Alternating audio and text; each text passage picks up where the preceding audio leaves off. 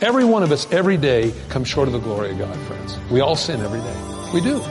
Either in thought or in deed or in work or whatever it is that we do, we can offend God. Listen, that's why we need to be sensitive to God. And you say, well, Mike, how do we keep from doing this? This is, this is a war. No, it's a fight.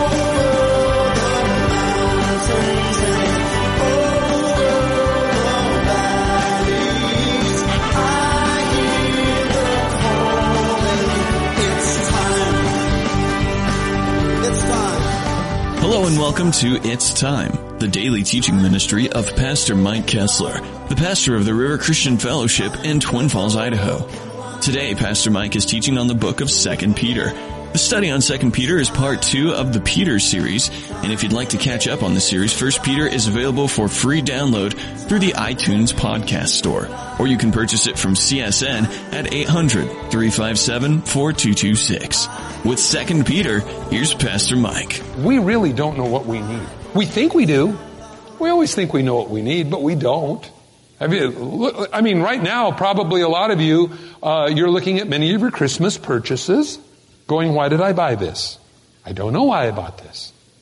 And you're finding that you're having to expand your closets and your garage space to put the stuff that you didn't need in there. I'm always amazed. It's a problem that we all commonly share, I'm sure. But we really don't know what we need. But God does know what you need. And letting Him make that decision for you. Verse, four, uh, verse 11, it says, Whereas angels, who are greater in power and might, do not bring re, uh, reviling accusation against the celestial beings before the Lord. Interesting. It says here that a lot of times you'll find people, primarily even ministers, that make fun of the devil. Friends, this is what it's talking about. We don't do that. You know, the book of Jude tells us similar description here. It says that Michael, mightiest of angels, when in dispute over Moses' body, and I don't know what the dispute was over, whether or not they didn't want the body to be found because the people of Israel, because they were a little towards the world of idolatry, would have worshipped Moses' body and God buried it or however that was, but there was some kind of a dispute. It says that Michael did not bring railing accusation against the devil. He said, the Lord rebuke you. And really, always remember, that's really all you ever have to say to the devil is the Lord rebuke you. You know, I, if you go to a church and they go, well, tonight we're going to have a service. We're going to stomp on the devil's head. We're going to stomp and stomp and stomp. I've actually been to churches like that. I remember I went to a church on a Sunday night and they pulled the screen down, and they had a little projector, like a 35 millimeter. This is before the, the great age of LCDs. But a 35 millimeter projector, and they projected on the screen a picture of a devil's face. You know what the horns look like you would sell fireworks on 4th of July kind of guy? And then they passed out paper, and I'm serious. I'm serious. This is what we did. I didn't go there anymore. We wadded them up into balls. Okay?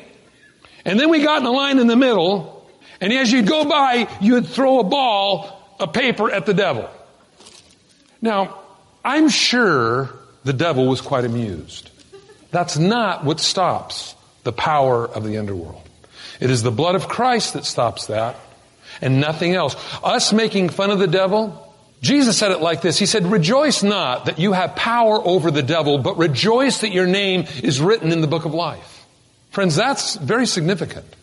Because what that tells us is that God will deal with the enemy. You don't have to. The Bible says we say the Lord rebuke you, and that's all we have to say to him. So when you see somebody stomping on the devil, or uh, all I can tell you is it's warning you here that this gives you an indication that there may be something not settled in their heart that's completely right, or they may not know the scripture. Yes, the devil is the enemy of our soul. Yes, he's corrupt. Yes, he's evil. Yes, he tries to temptate you and his demons to do all kinds of things contrary to the Spirit of God. But that, friends, is where Jesus' blood is applied. It's his blood that separates us from the power of the enemy. The devil has 6,000 years experience at least over you and me as far as studying the nature of man. And if you think you will ever battle the devil on a mano a mano basis, you are going to lose. He knows how to hit. He doesn't play fair. He's corrupt. He's evil. He's wicked. That's exactly what the Bible tells us he is. He's the enemy to your soul. But we're never to make fun of him.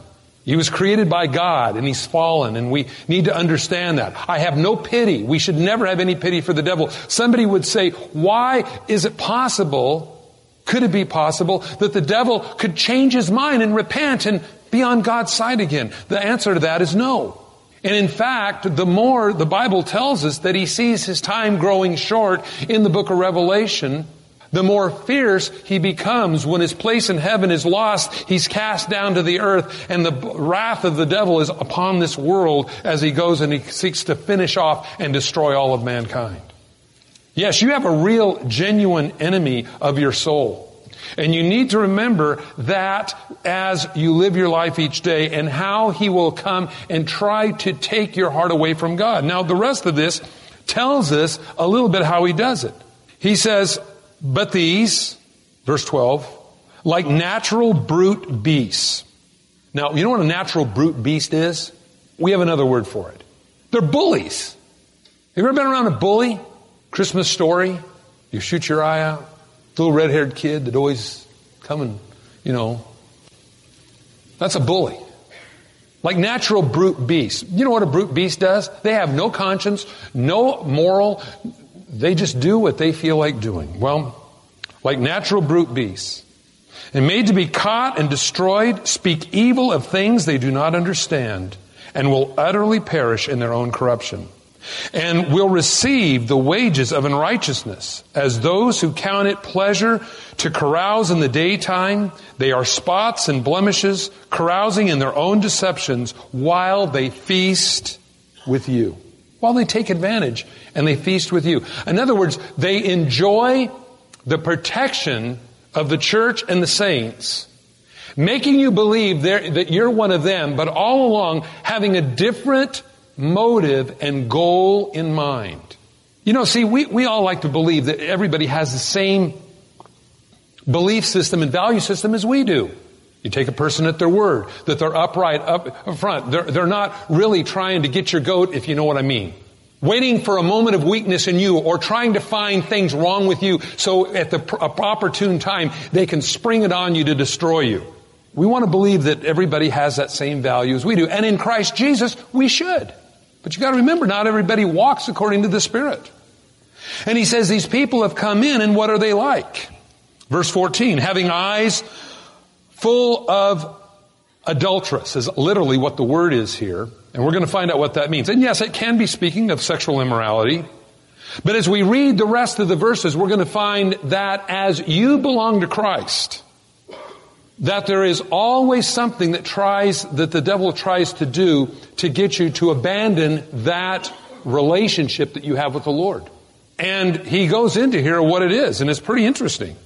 He says, having eyes full of an adulteress that cannot cease from sin, beguiling unstable souls, they have a heart trained in covetousness practice, and they are accursed children. Covetous practice. Again, we know what that word means.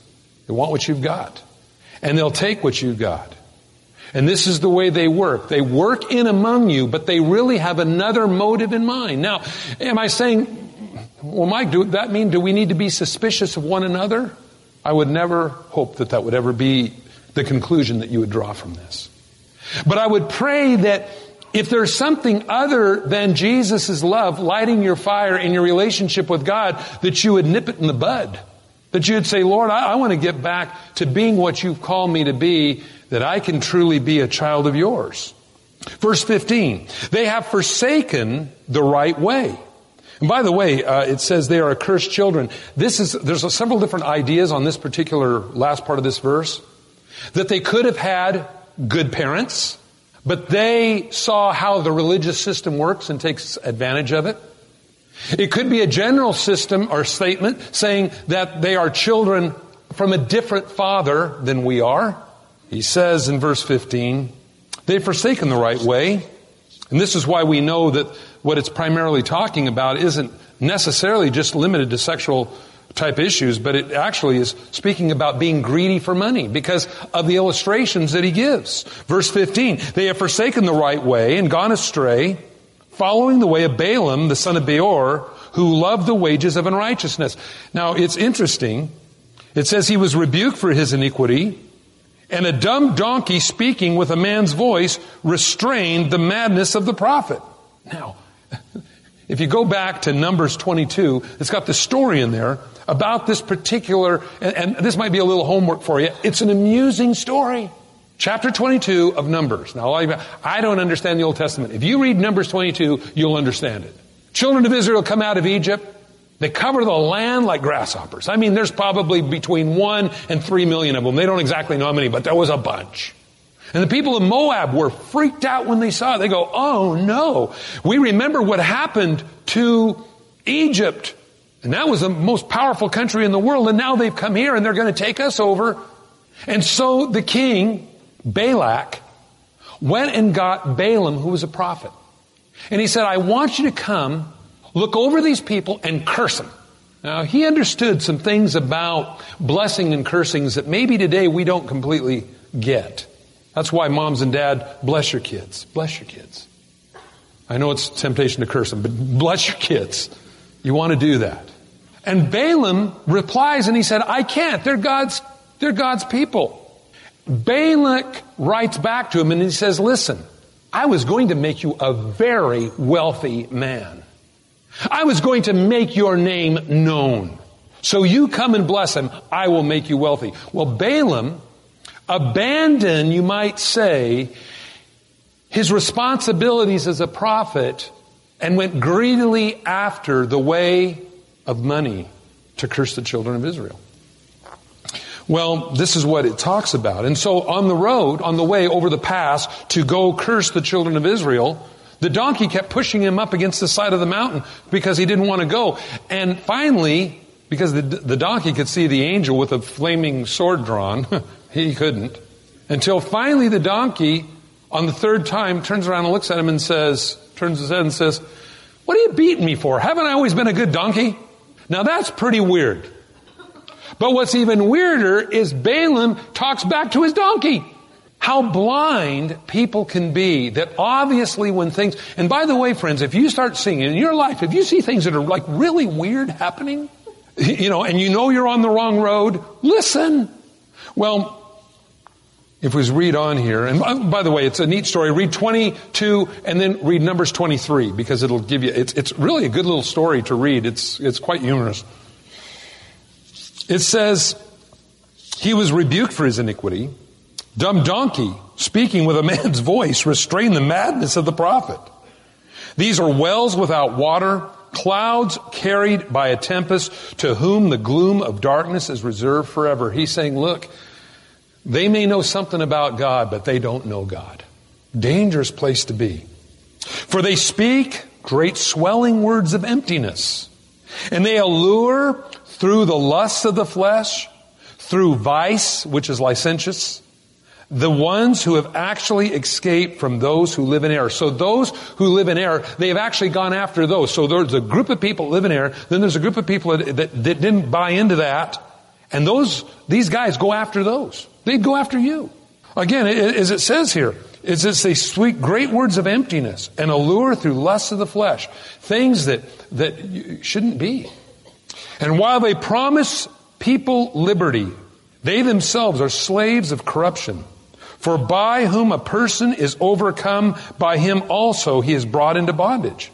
For if after they have escaped the pollution of the world through the knowledge of the Lord Jesus Christ, they are again entangled themselves and overcome, the latter end is worse for them than the beginning. You say, well, why is that? Why are they in worse shape after they've come to Christ and gotten tangled? Because before you came to Christ, you were in ignorance. You didn't know it was wrong. But after you come to Christ and you go back and you get entangled, how God can then help you? If, if God has already told you, hey, and you know yourself it's wrong, you can't claim ignorance anymore. God says, okay, listen, I've delivered you. You're, you're worse shape than you were before. It had been better for them not to have known the way of righteousness than having known it to turn from the holy commandment delivered to them. But it has happened to them according to the true proverb. A dog returns to his own vomit. A sow have washed her in a wallowing mire. Basically, it says that unless you hold on to your relationship with God, it's, you can go back to be what you were. Never take your relationship for God for granted. Never think, well, you know, since I put Jesus in my pocket, I do my own thing.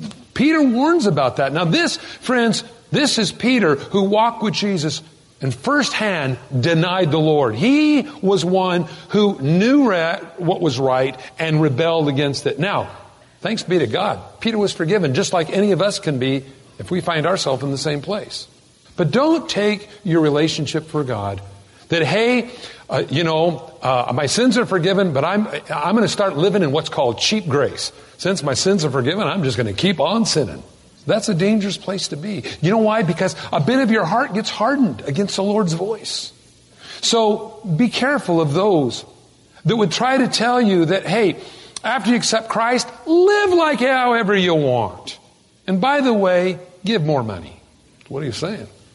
In other words, buying your conscience off or distorting the Word of God in that the blood of Christ no longer means anything. And this is what we read about this morning. It doesn't mean anything, even changing um, what Jesus did for us on the cross, because it doesn't really matter. Well, you know, just live your own way. Hey, listen. Every one of us every day comes short of the glory of God, friends. We all sin every day. We do. Either in thought or in deed or in work or whatever it is that we do, we, we can offend God. Listen, that's why we need to be sensitive to God. And you say, well, Mike, how do we keep from doing this? This is, this is a war. I know. Ain't it? Ain't it? It is. It's a fight. Friends, to just stay and keep your relationship with God every day is a battle. It is. To do what God wants you to do is a battle. Moms and dads for you, dads for you to come home at night and be the dad to your kids where everything in your body says, run away, go party, go do something else. Yeah, it's a battle. Mom saying, hey, I've had it with this mess. I'm going to go out and I'm going to go do something else. Everything that's in you says to leave and yet you stay. Listen, that's the battle of the Spirit. You say, but Mike, you don't understand. I think I'm the only one that's feeling this. No. Amen? We all go through this. And we need to be honest. And we need to say, hey, listen, Jesus, hold me every day. Thank God for the saints that God has put around us to encourage us and to help us. I, I, I you know, sometimes, I, you know, sometimes we think, well, you know, I'm a fledgling newborn calf. And I'm learning how to walk as a Christian. But now that I've been a Christian for a while, I don't need anybody. I become a spiritual Winnebago. Self-contained, go wherever I want, complete with poodle. You know what I found? The longer I live in Christ, the more I need brothers and sisters in the Lord to encourage me. You say, but Mike, you know, when you're become, no, no, no, as, even as a pastor, I thank God for those that are encouragement. You, see, you, you need that. Whether you've been saved a day or you've been saved 60 years, it doesn't make any difference. You need Jesus in your life and you need that relationship and you need friends around you. And what we read this morning is maybe how to spot a little bit of what's called false brethren, those that are trying to pick your wallet, or false pastors or prophets or whatever it might be that are more interested in nickels and noses than in your soul. That's important to know the difference. Never take your relationship with God for granted. People say, eh, I've been kind of slacking a little bit, you know, kind of, you know. I've been meaning to get right with God again, you know, get back to church, get around, you know. But you know what the problem is? Your heart goes cold. And then you become prey to the ungodly. Those that would then entertain you and say, yeah, you know, it's, it's okay if you want to just kind of love Jesus and sin too. Now they don't really maybe say it like that, but basically they, they change the gospel into saying, well, accept Christ as your Savior, and then whatever you visualize and claim, you can have. Well, you know what I found in that kind of doctrine? You can claim and visualize yourself right out of the kingdom of God. Because friends, it ain't about us. It's about Jesus. So we gotta go back to Him and say, okay, Lord, I want you to be first in my life. Whether you've been a Christian or whether you're not, We have to go back and say, Lord, I want it to be about you. And so this morning we're going to pray. And if you need to come home to the Lord, if maybe you've been buying a little bit of the lie of the world a little bit that, hey, you know, a little partying, you know, it's okay. Hey, it, it isn't the little, sometimes it'll get you. It's that you don't know when to stop and it begins to overtake your life. You see, the Bible tells us to be instant in season and out of season. And that means to always hear Him first. So I'd invite you this morning, if you're distant from God, we're going to pray and let's come home to the Lord, okay? Father, we come to you in Jesus' name and we ask you to be first in our lives. God, without your eyesight in our eyes, we can begin to believe the lie of the world. And so we ask you now to forgive us. Father, we ask you that you would be the first and foremost thing in our life. Remind us of what you did for us on the cross, Jesus. And that you sent your Holy Spirit now to encourage us each day. And Father, as we see the obedience of Jesus, even unto death, we so as well want to be obedient to you.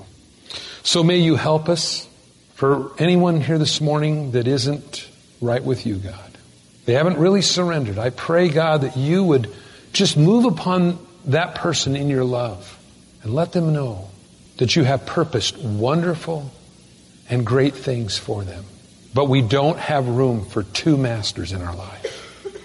And so, God, may your Holy Spirit cause us to walk in your ways. Thank you for writing our name in your book of life. In Jesus' name, amen.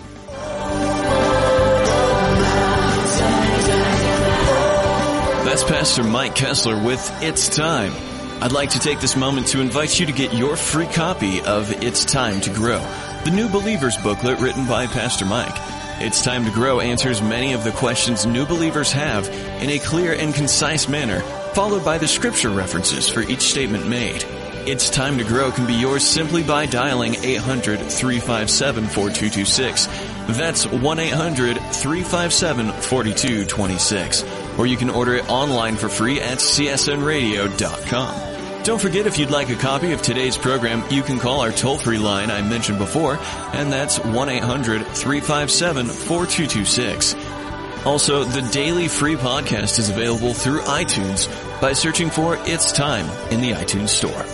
On behalf of Pastor Mike and all of us here at the River Christian Fellowship, thanks for listening and tune in next time for It's Time. It's time.